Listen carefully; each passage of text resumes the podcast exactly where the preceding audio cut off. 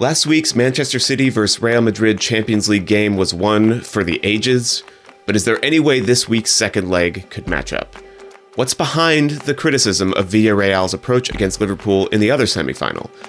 John Muller is here to break down this week's Champions League second legs. I'm Alex Abnos, and this is Soccer Every Day for Monday, May 2nd.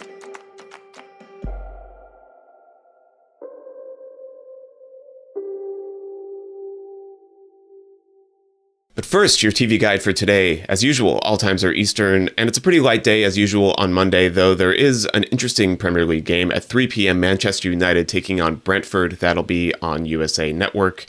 In the Bundesliga, we have two games at 2:30 p.m. Bayer Leverkusen versus Eintracht Frankfurt. That'll be on ESPN Plus. Also at 2:30 p.m. Borussia Mönchengladbach versus RB Leipzig on ESPN Plus, and in La Liga. At 3 p.m., Getafe taking on Real Betis on ESPN Plus.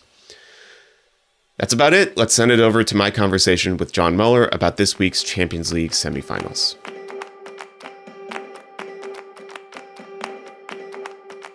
Welcome to a new week. I have John Muller here with me. It's Monday. We're going to talk about some sort of uh, trend of things that is is going to happen in the upcoming week of soccer, and of course, the thing that is happening in this upcoming week of soccer is the Champions League semifinal second legs. The first legs were interesting in very, very different ways. Uh, we can just sort of leave it at that, except not because we're going to go in detail. Uh, let's start with the game that's happening tomorrow on Tuesday, the second leg between Liverpool and Villarreal. John, Liverpool won the first leg 2 0. And within that 2 0 win, I think Liverpool's winning probably isn't that much of a surprise, just based on sort of where the teams are. What I was a little bit surprised to see was just a lot, lot, lot of criticism, some of it vague, some of it less vague, of Villarreal's approach in that game. Where do you think that criticism is, is coming from? Sort of what are you seeing of it? And what do you think of it?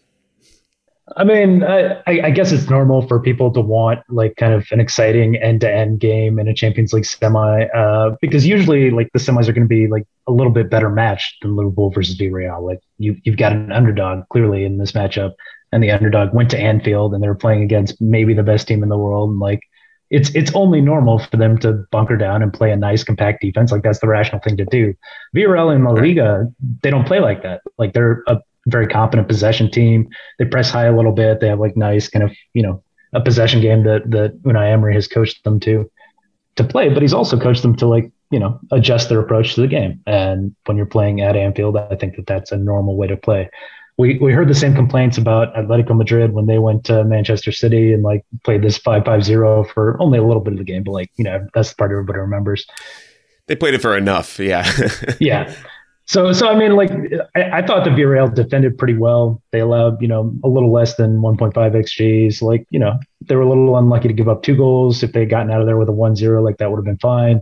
They didn't get anything going offensively, but that's really more credit to Liverpool's just phenomenal counter pressing and just they, they didn't let Villarreal get out of their half. And sometimes there's nothing you can do. You mentioned that that's not necessarily how Villarreal plays in La Liga, and I would imagine that it's not how they're going to play at home in the second leg. Did you see anything from that first leg that you think will that Villarreal might adjust into, like some some tweaks that they, that Liverpool might have showed them that they can take advantage of in the second leg because they're going to need at least two goals one way or another if they're going to advance to the final. Yeah, I mean, maybe Liverpool will sit back a little bit more, protecting this 2-0 lead on the on the road, and that'll allow Villarreal to kind of get into their their passing game a little bit more.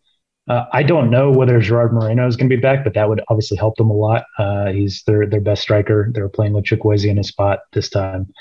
Uh, they maybe can be a little bit more aggressive about attacking behind Liverpool's fullbacks. They were trying to do kind of what they did against Bayern in the first leg and build very slowly to control the tempo.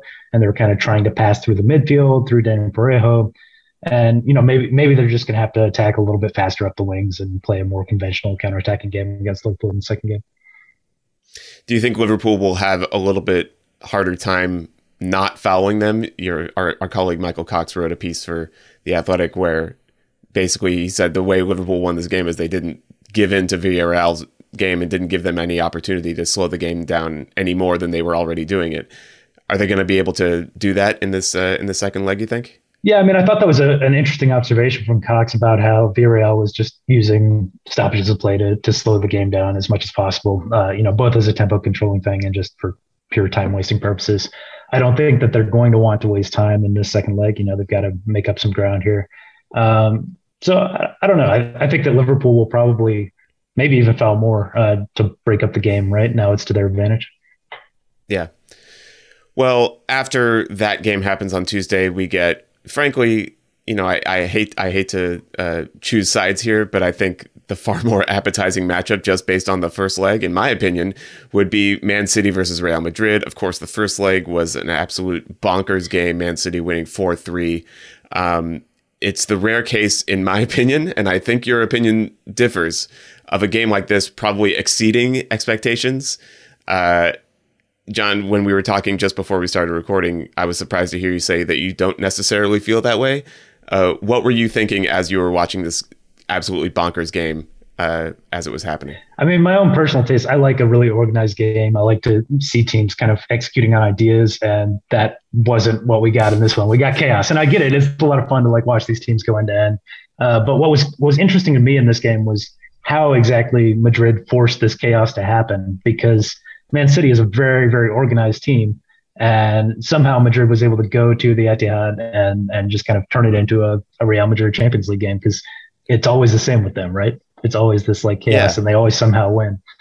This episode is brought to you by Michelob Ultra, the official beer sponsor of the NBA. Want to get closer to the game than ever before? Michelob Ultra Courtside is giving fans the chance to win exclusive NBA prizes and experiences like official gear, courtside seats to an NBA game, and more. Head over to michelobultra.com slash courtside to learn more. Well, well, let's dive into that a little bit because I'm. What did you see that they did to make the whole thing sort of chaos? As as you put it in your piece, I thought it was interesting. You you wrote that Carlo Ancelotti's team are pure jazz, no sheet music. Uh, what do you mean by that, and how are they able to get Man City to try to play jazz? I guess. so, so I should say first of all, like I think I made a mistake in that piece by kind of ascribing intentionality to the way that Madrid played. Uh, I don't okay. necessarily know that this was the way that Ancelotti wanted his team to play. He said after the game, uh, "I, you know, I, I just wanted us to play good defense," but they weren't going to play good defense against Man City, which, like, which, which, they didn't. It, it just wasn't going to happen. Like for the first ten minutes of the game, you know, we saw Man City just playing their normal, meticulous game and just picking Madrid apart. And if that had gone on for ninety minutes, it would have been a disaster. Like City could easily have won like five, six, zero, and Madrid never would have even had any chances. So what I really I think meant to say was that whether or not it was intentional, it was to Madrid's benefit that they eventually were able to kind of force this chaos to happen. And uh, they, they did it in a few different ways. Uh, number one was just by playing a lot of long balls, which are kind of inherently the way that teams inject chaos into games. Second balls, loose balls, 50 50s, all these things like kind of make things a little bit chaotic. Uh, but City, you know, the way they respond to that sort of long ball is to they want to pass back to Ederson, they want to reset, they want to build up slowly and Madrid did not let them do that. They pressed uh, chaotically is really the only word for it. They pressed not in an organized way, not in like a compact, you know, disciplined pressing shape, but just by chasing after the ball. As soon as it went back to Ederson, basically whoever Madrid's furthest forward guy was would chase the ball all the way back to Ederson and try to cut it off. You know, five guys would kind of sprint randomly and man mark whoever they could find in, in, in the attacking half. And what this did was kind of created a bunch of holes in Madrid's pressing structure, right? So there's a lot of incentive for City to attack rapidly through that. And they did frequently, and they created a lot of good chances that way. You saw De Bruyne getting between the lines, leading these counterattacks that probably should have led to more for City. But at the same time, forcing City to play rapidly against this man marking, against this hyper aggressive press, also caused mistakes. And those mistakes were kind of what led Madrid to capitalize and, and kind of get more chances than I think they would have had playing a Villarreal type of organized game against Man City one of the goals that they scored that has been, I guess, I've seen it reposted a lot just because it's such kind of a weird goal, came from a little bit of a problem area for City in this game at right back. Uh, John Stones started there. He had to come out with an injury. So Fernandinho came in, and it didn't go well for him on this particular uh, instance. Uh, Vinny Jr.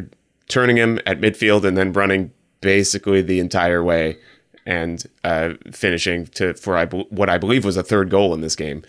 Um, City's right back situation is going to look probably a little bit better in this game. Uh, Kyle Walker may play. Uh, he's going to get a little bit of training in after being out for a while with an ankle injury. John Stones may play uh, after he recovers from that injury. And Joao Cancelo was suspended for the last game, but will be back and healthy for this one. Uh, do you think that, that that gaining basically not playing, having to play Fernandinho as kind of an emergency right back will be the difference for City in this, or what what sort of impact do you think it could have uh, on on proceedings? I will say in, in Fernandinho's defense, that goal that you're talking about that he gave up to Vinny came like less than two minutes after he had created a goal by jumping in front of a pass that was intended for Vinicius and playing it into Phil Foden. So like, you know, he, yeah. he, did he did okay. He, he created some, he gave up some. Uh, but it's true. Clearly, it's not in Man City's interest to play Fernandinho at right back against uh, one of the most exciting young left wingers in, in the game. Uh, so I think, yeah, we'll see Cancelo there unless Walker's healthy. Then if Walker's healthy, Cancelo will be at left back and Walker uh, will be containing Vinicius. I think that uh, in either case, you know, they're going to be trying to set up high and cut off service to Vinny rather than, you know, kind of defending him low. One of the things that was really interesting about that one goal where, where Vinny ran, uh, you know, really from the halfway line on the sideline all the way into the six yard box was the way that Luka Modric had dragged Ruben Dias out of uh, his usual center back space. And that kind of made it a one on one between Vinny and Fernandinho.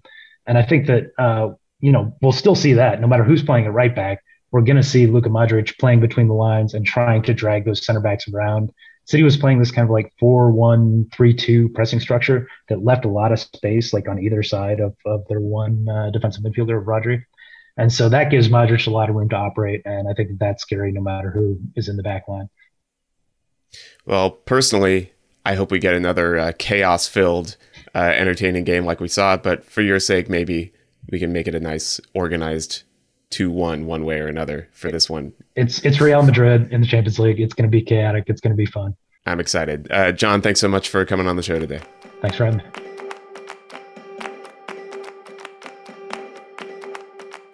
This show is produced by Mike Zimmerman with help from John Hayes. You can get ad-free versions of the show by subscribing to The Athletic, and you can subscribe for $1 a month for six months by going to theathletic.com slash soccer every day.